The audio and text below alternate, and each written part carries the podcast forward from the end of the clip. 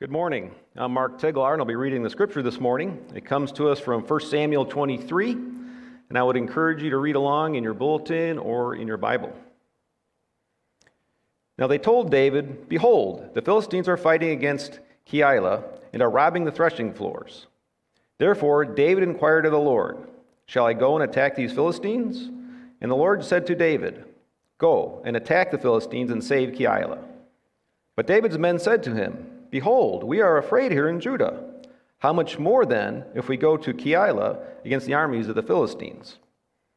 Then David inquired of the Lord again, and the Lord answered him, Arise, go down to Keilah, for I will give you the Philistines into your hand. And David and his men went to Keilah and fought with the Philistines, and brought away their livestock, and struck them with a great blow. So David saved the inhabitants of Keilah. When Abiathar, the son of Ahimelech, had fled to David to Keilah, he had come down with an ephod in his hand.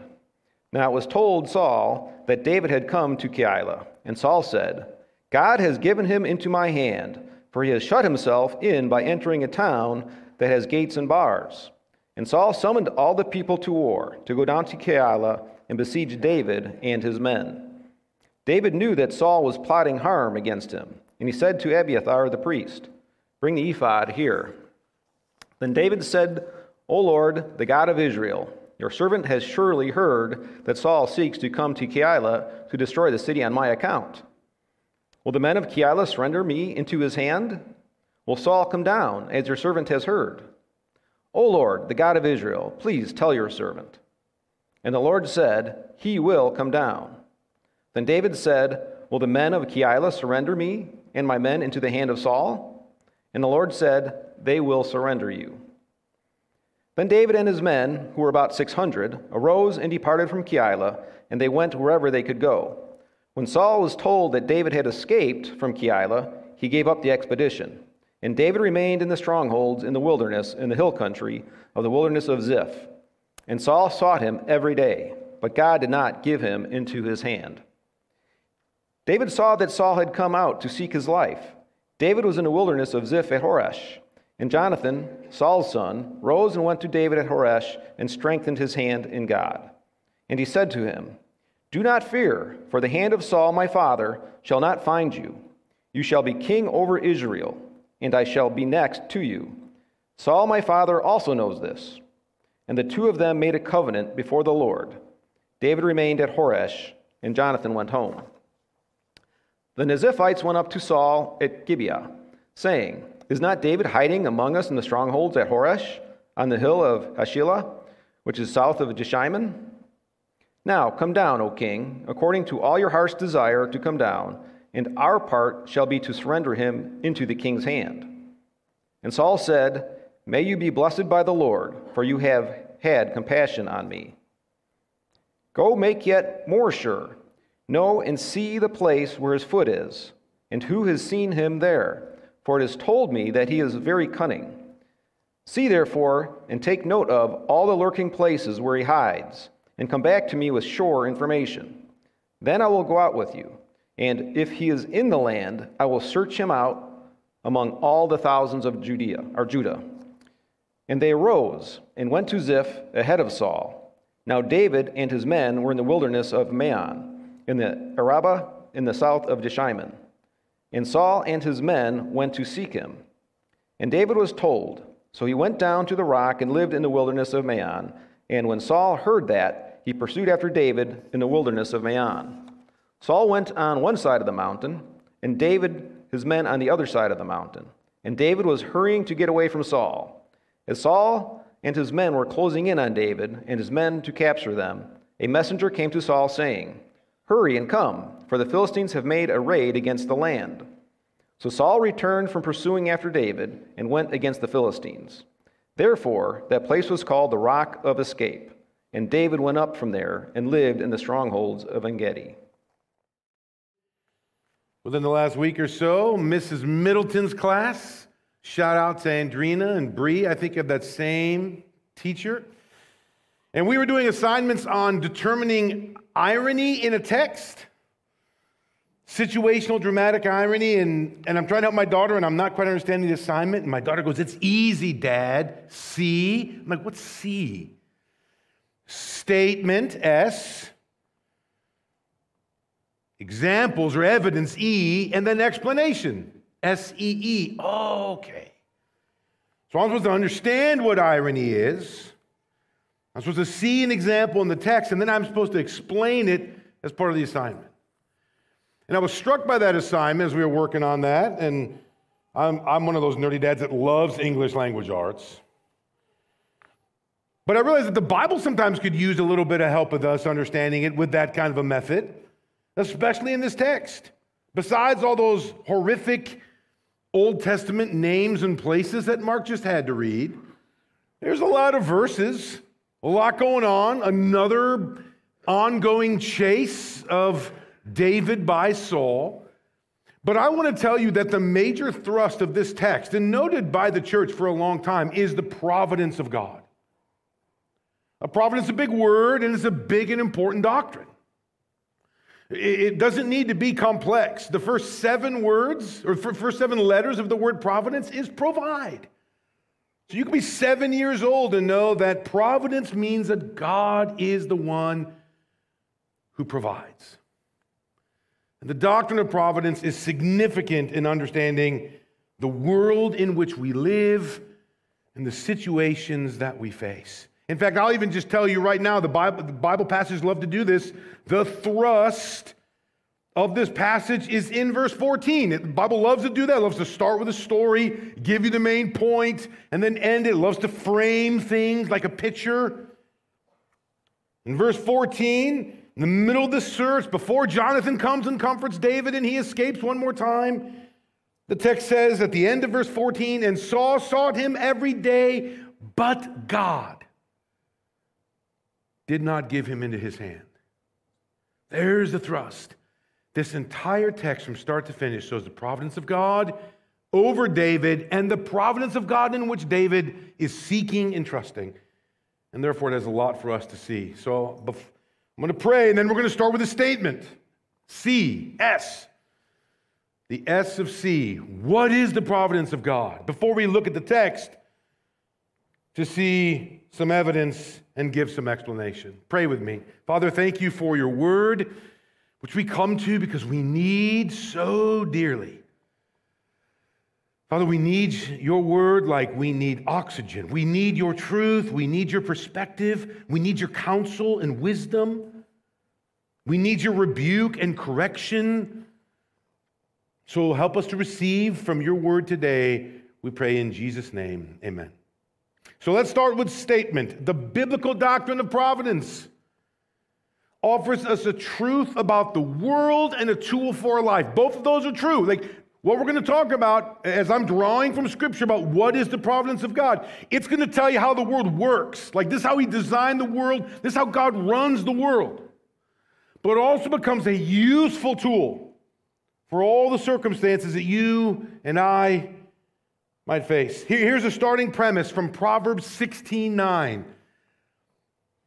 The heart of man plans his way, but the Lord establishes his steps. You hear that? Those are the dual agency, right? You and I have our plans. We use our reason, our logic. We determine what we're going to do. We make plans, and it's all good and all true. But we make our plans, but the Lord establishes our steps. The doctrine of providence, as Vera rightly said to our kids, is drawn from the doctrine of creation that the God who created all things is also the God who sustains all things. The same power, the same creativity. I mean, think of God's power to create all of what we see out of nothing. Think of his imagination. Talk about creative. Think of the most beautiful places you've seen in the world, or pictures you've seen, maybe even of outer space. Think of your favorite place to hike or, or ledge to stand and look over over a valley of pine trees or rocks or mountains or a river or waterfall. Think of all God's creativity in the human body. The eye alone is a mystery. The brain and all the function, think of all of that creativity and all of that power. The same force of creativity, intentionality, and power that was involved in the making of all things is ongoing and involved in the sustaining of all things. Both the creating and the sustaining are divine works, neither less great and glorious than the other. And now we're starting to see how the, how the word works, not just how it began. And often that's where we kind of, kind of, kind of land ourselves. We often debate the origin of all things. And understandably, that's, that's a debate. That's worth discussing. There's a mystery, but there's an importance to how it all started. But how it's all maintained is of the same God and of the same power and of the same intentionality and control. I really am blessed by the Heidelberg Catechism. I found it helpful for me personally, and I find it helpful for us as a church. And the doctrine of providence was so important that of all the catechism questions, remember, a catechism is a learning tool of giving people biblical scaffolding to know what is true about God and us from His Word and to remember it in ways. So it's always a question and an answer. Questions 27 and 28 hit right on this doctrine. Here's how the Heidelberg Catechism answers the question What do you understand by the providence of God? And think about our brothers and sisters through wars and famines and sickness and funerals and all those things, knowing and memorizing these words as ministry aids. Here's the answer the Heidelberg Catechism gives What is the providence of God? God's providence is his almighty and ever present power. I love that ever present. It's not just to kick things off and then, hey, I'm over here in a lounge chair. No, it's ever present power. Whereby, as with his hand, he still upholds heaven and earth and all creatures, and so governs them that, and listen to the examples of his governance leaf and blade, that's where it starts. He governs every little leaf, rain and drought, fruitful and barren years, food and drink, health and sickness, riches and poverty, indeed, all things come to us not by chance, but by his fatherly hand. Boy, that's dense and beautiful. And it's trying to hold. You ever carried too much in your arms, and every time you adjust your arm, something else falls out? It's trying to hold all the truths of God's sovereignty and power and intentionality, along with His mercy and His compassion and His paternal care, all in one. It's almost like you're summarizing every book of the Bible. This is who God is and how He works.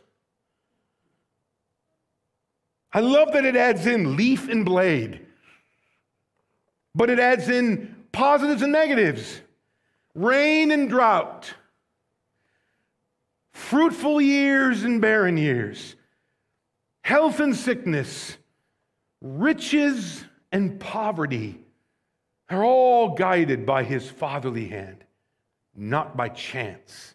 Now you'll see that word that gets tossed around in common lingo that Christians for millennia. It was Augustine who would rebuke people in his parish for using the word luck or fortune. He's like, no, no, no, do not think that's how the world works. No stargazing, no fate, no fortune, no chance, no luck. What looks like luck or fortune is ordered and purposeful by the providence of God. Again, it's almost like the, the Heidelberg Catechism is trying to open up the hood of our world and say, this is, this is the engine. There's, here's God who's creator and sustainer. He is super powerful. There isn't anything that's outside of him making it so. Remember, remember Proverbs 16 9? We make our plans, but the Lord establishes our steps. Like he controls all things. He's that big, but he's also that loving and gracious and intentional and purposeful. Like, now put the hood down and drive in that reality. That's why it's not just a truth about how the world works, it's a tool for how we should live our lives. It's how God is at work around us, for us, as our Father. Before first service, little kid coming down, clearly hungry and grouchy, screaming. Normally I greet this kid and I'm like, What's up, man? Like, ah, growls at me until a parent came and boom, the moment that parent picked up that little kid, ah, peace. There's that image at the end of Heidelberg Catechism 27. All things come to us not by chance, but by his fatherly hand. You literally, brothers and sisters, children of God, listen to this. You literally are being held by your heavenly Father who knows the hairs on your head, easier to count on some of us than others, who literally is sovereign over every leaf on every tree in your yard. Certainly, then, he is with you when there is beautiful amounts of rain or when you are in drought.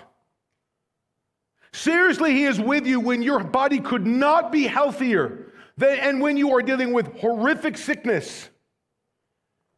He is with you in every moment. That is the hood you're supposed to lift up and see that Scripture says, here's how the world is working. That is your God. That's why question 28 in the Heidelberg Catechism answers this What does it benefit us to know that God has created all things and still upholds them by his providence? Here, here's the catechism answer that our brothers and sisters have memorized for centuries.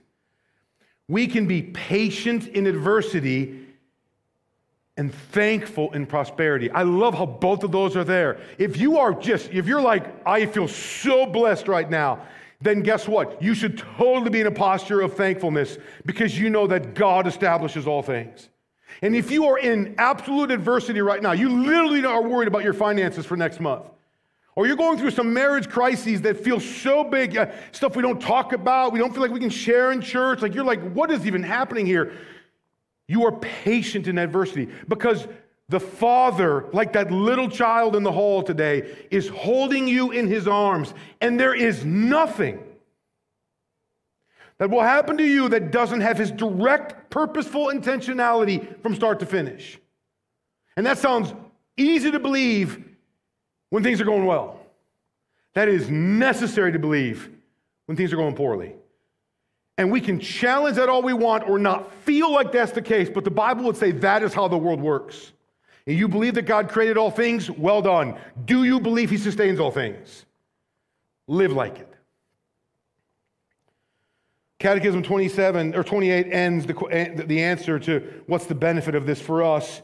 We can be patient in adversity, thankful in prosperity, and with a view to the future, we can have a firm confidence in our faithful God and Father. Love that. Hard to believe sometimes. With a view to the future, we can have a firm confidence in our faithful God and Father. Remember that image of that child being held by a parent? That no creature shall separate us from his love. For all creatures are so completely in his hand that without his will they cannot so much as move.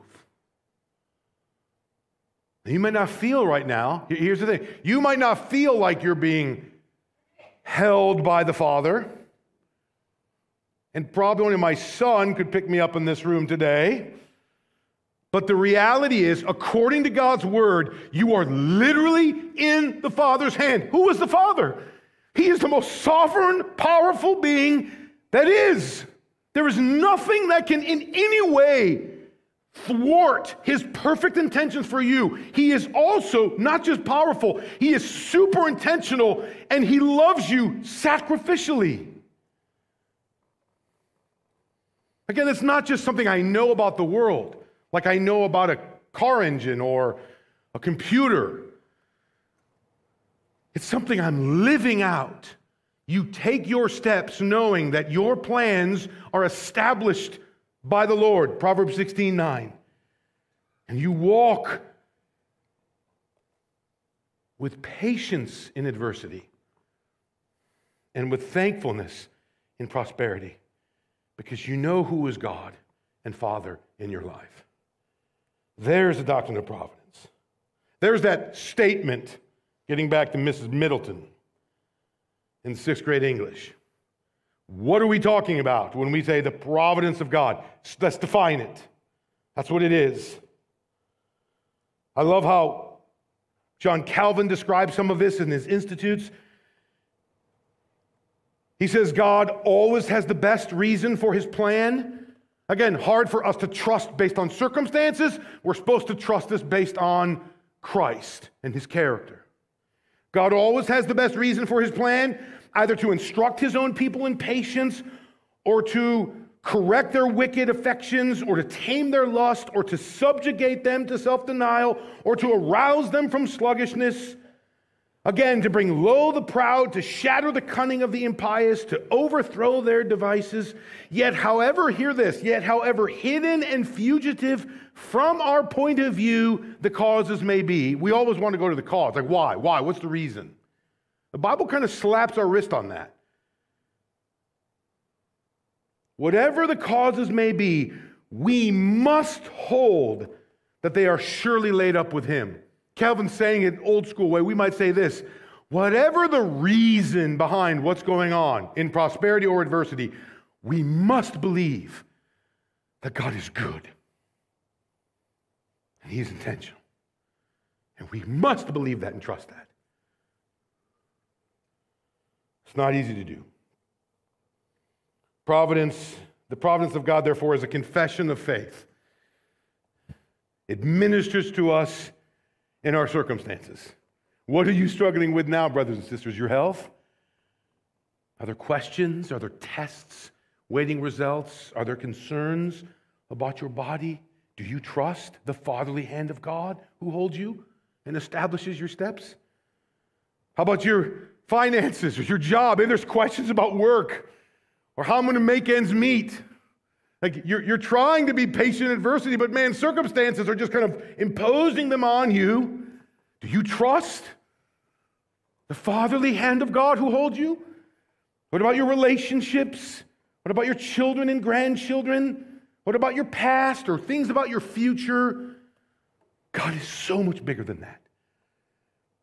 God's providence isn't just a truth about the world, it's a tool for our lives. We trust in God's absolute power and his perfect love, and we understand that God's mystery means we may never know exactly how or when or why, but we know who.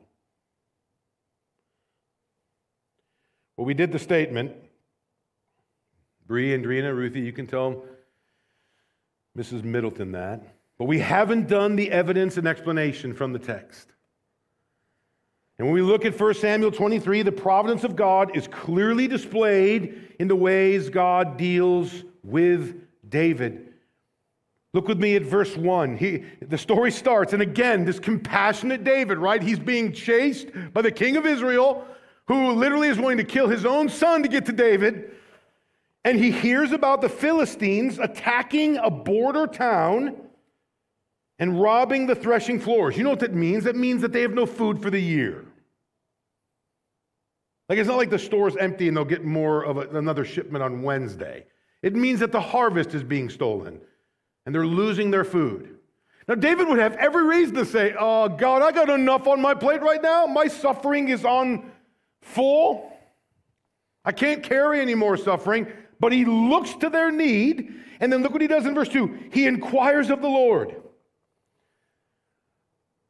But he wants to seek the needs of others. He sees the needs of others even when his own situation is extremely difficult, and he asks the Lord for wisdom and guidance. Brothers and sisters, learn from this based on God's providence. We cannot help every need, there's no way. But we can leave ourselves open to all possibilities. Because you and I are going to be tempted to feel like our own problems are big enough, and we will be tempted to focus on our own problems. But when we trust in God's providence, we are less likely to hoard our resources so that we can help others.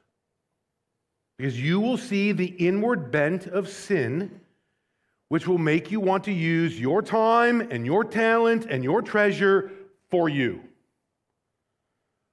And yet, even David exemplifies the posture of a Christian who, when he is, has his own burdens to bear, he's already being chased by one militia or army. Now he's going to take on another one? Seriously? As his men will say in a minute, Excuse me, Captain, can I see you for a minute? This is crazy. But when he trusts the providence of God, he asks how, even in his own suffering and own issues, he might serve the Lord and others. Another example is right there in verse 2, and it starts out says, David inquired of the Lord, Shall I go and attack? David's life is lived with the full assumption that God is king over every detail. Like, do you and I live that way? If we really understand, we lift up the hood and we see the engine of the world, like God is intentional with everything he does and everything he makes, then think about that for a minute. Then you and I should want to be intentional in alignment with God with everything we do. I think that's part of the reason how Paul can say, pray without ceasing. Not that we're literally, I can't go to work today praying, it's biblical. But more like this I am constantly aligning my will to the will of the Father. Like everything I do is trying to align with His purposeful intentionality for the creation He is sustaining. By seeking the will of the Lord, David reflects a posture of humility and service, not ownership and rights. Such a posture is also in the beneficial position of submitting to the decision of the Lord. Lord, what is your will? And hear this sometimes God's providence says that the will of the Lord is drought. Sometimes the will of the Lord is adversity. Sometimes the will of the Lord is barren years in your life or the lives of others. But when we trust in God's providence, we learn to seek God's will, to wait for his answer, and to hold things in our lives more loosely. Maybe, maybe that's why, I don't know what the origin of this is, but maybe that's why the common practice in Christian churches going back for a long time is prayer before every meal, right? As catechism would say, thankful in prosperity. Lord, thank you for this food because we know full well, even if it was the skill of our hands or the, the smarts of our minds or the resources that you, you are the source of all things. And we thank you for that. Our hands are open. Not ownership, not rights, but humility and service. A third example is in verse 3 through 5. When David's men raise their, their concerns, David again seeks the will of the Lord. It's kind of understanding. I love what David's men say in verse 3. Uh, they go, Behold, which rarely do we say that, Behold, there's an oncoming truck. Like you probably wouldn't say it that way. You'd say, uh, Hold on a second. Can, I got to tell you something. Excuse me. The men say, We are afraid here in Judah. How much more if we go and against the armies of the Philistines? Like, like, I'm nervous in my own home. How much more if I'm sitting in the eastern edge of Ukraine with bombs dropping down? Is this wise? The men ask, they're, they're, that's sensible. There's logic, there's reason. David hears that. He hears the concern. He himself could wonder, Lord, is that really wise? So he seeks the Lord again. Notice it says in verse 4 Then David inquired of the Lord again. He hears, he listens, he's walking along the intentionality of God in his life. He balances the reality of his, of his circumstances with the truth that nothing is beyond God's power. Lord, maybe that is unwise. Guide us. What should we do? Because God may be caring for us at times with common grace. Somebody says to you, Hey, I wouldn't do that. And you respond and listen. That's good advice. Thanks for telling me. Now I know. Or he may say, Man, that seems crazy, but you know full well that God can do things and ask you to do things that go beyond what might be seen by others. Something beyond what we can see or expect. You see, when we trust in God's providence, we walk with simple steps that recognize and reach for God's fatherly hand. It was 51 days ago, 52, when we got told by the doctor that my wife had ALS. And I literally felt, one way I can describe is I felt like a shop vac was being sucking my guts out on the inside. I just felt hollowed out. And for the first 10, 14 days, I could not sleep. And I am the opposite of a non sleeper. It would annoy my wife to no end. She would lay, when we first got married, she would lay there forever. And like within two minutes, good night, I'm gone. And I would just, I, I, I sleep through the entire night. I've never had trouble sleeping. I could do that on the floor. I could do that in a car. Uh, I could, it's like a green eggs and ham song or something, but I could, I could sleep anywhere without a problem. And then all of a sudden, I'm waking up at 3:30 in the morning and I'm panicking and I cannot sleep. It's like it was in my soul and it needed to be worked out. And besides all the questions of the chaos of the moment, what was clear for me was the panic I felt for our three kids. Ju- that, that instinctive parent role of just, oh, I cannot I cannot protect. I, I felt like it was unfair. And I remember, and I knew, I knew the answer. It wasn't, I didn't, it's like I didn't know the theology answer or the Bible verse. I knew those. It wasn't about my head, it was about my heart. And I just wrestled with not liking. That's the barren years rather than the fruitful, or the sickness rather than the health. I wasn't willing to acknowledge that, or submit to that, or whatever you want to say. And I woke up one of those last nights, 3:30 in the morning, and I rolled around for a while. And I left and I walked downstairs and I went into, into the garage and shut the door so I could speak out loud. And I prayed. And I voiced to God that He is sovereign over all things. This, I mean, Heidelberg Catechism stuff. Like, I am reading the Catechism and I'm saying, I need your help to believe this. My soul doesn't want to. I felt that combination of rebuke. I don't, I, I know he's bigger than all these things. I know I'm hardly the first man or father or parent to worry about their kids. But I had to do that in my own soul. I cried out to my Lord. I begged him to help me in my unbelief and my lack of trust and my submission. And I gave it to our king. And I went upstairs and I went right to sleep. And the next night, went right to sleep again. It doesn't mean I don't wake up at times and have a moment of panic or frustration or disappointment in my lot or whatever it may be. Absolutely, I'm human.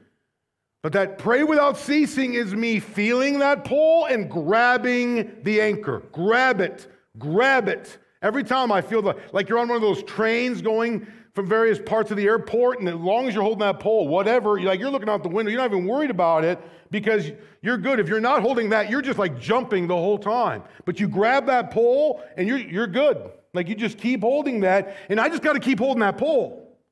And that pole is God's providence. And I went to my garage and I grabbed that providence and I will not let go. It doesn't mean I don't feel the pull. Of course I do. Or at times want to let go and trust in my own power. Of course I do. But I grab that pole and I hold. Why? Because I know that God's providence is his ever present power. That he still upholds heaven and earth and all creatures. And who are those creatures? The three that were born in my little house. And he governs them that leaf and blade, rain and drought, fruitful and barren years, health and sickness, riches and poverty, all things come to us, not by chance, but by God's fatherly hand. Beautiful. More than beautiful. That's not a plaque. We'll put that on a plaque and give it to me. Tattoo it to my soul. And so in that garage, I took the tool of God's providence, the only tool I've probably ever used in my garage. I took the tool of God's providence and I applied it to my soul.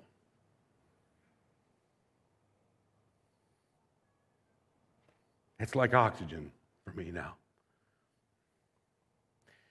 Remember what Calvin said?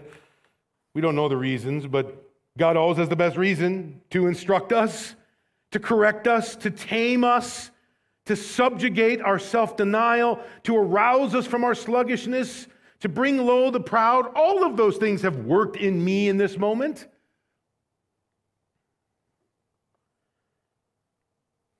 Because I'm holding on to God's providence. And so is David. The last example I want to show you as we do this example explanation from Mrs. Middleton's sixth grade class at Roscoe Middle School is Saul. And Saul is a counter to David. Look at verses 6 to 14. Saul foolishly links the will of God to his particular circumstances. He says it specifically in verse 7. He hears where David is in a city with what? With gates and bars, meaning there's not a good access point. And look what he says God has given him into my hand. No, verse 14 corrected that strongly. In contrast to David, Saul thinks that his circumstances tell him what God is going to do. He links the will of God with what he can see. Don't we all want to do that though? Don't we all want to limit God to our purview and our perspective and our purposes and even our plans? The actual work of God, however, was not limited by circumstances. There's that verse 14. Saul sought him, but God did not give him into his hands. Circumstances unimportant. The rest of our text confirms God's providential care for David. He even has Jonathan, his brother in the Lord come and say, Brother, I want to strengthen you, exhort you, encourage you. There is that reflection of God's people, the church, ministering along, both encouraging the thankful in their prosperity, but also supporting those who are trying to be patient in their adversity. Like Saul, brothers and sisters, we are tempted to make decisions based on our circumstances. And when we do, we limit God, we rebuke God, we demand from God. That was me in the garage. I was kind of rebuking him. I didn't like the choice. I had a concern about his parental care for my three kids. Really? What would he have said to me any different than he would say to Job? You care for your kids more than I do? Where were you when they were created in eternity past in my mind? How are you really providing for them in all the ways that you think you can do? You're their protector, really? When we trust in God's providence, we look at every circumstance with the, with the spectacles of providence. Calvin says our faith ought to penetrate more deeply as it looks at life and circumstances. So, what are you facing right now, brothers and sisters? Some of you worried about health. Some of you about work and finances. How about your kids or grandkids? How about your marriage or other relationships in your family or other crises that I'm not even listing? Well, remember this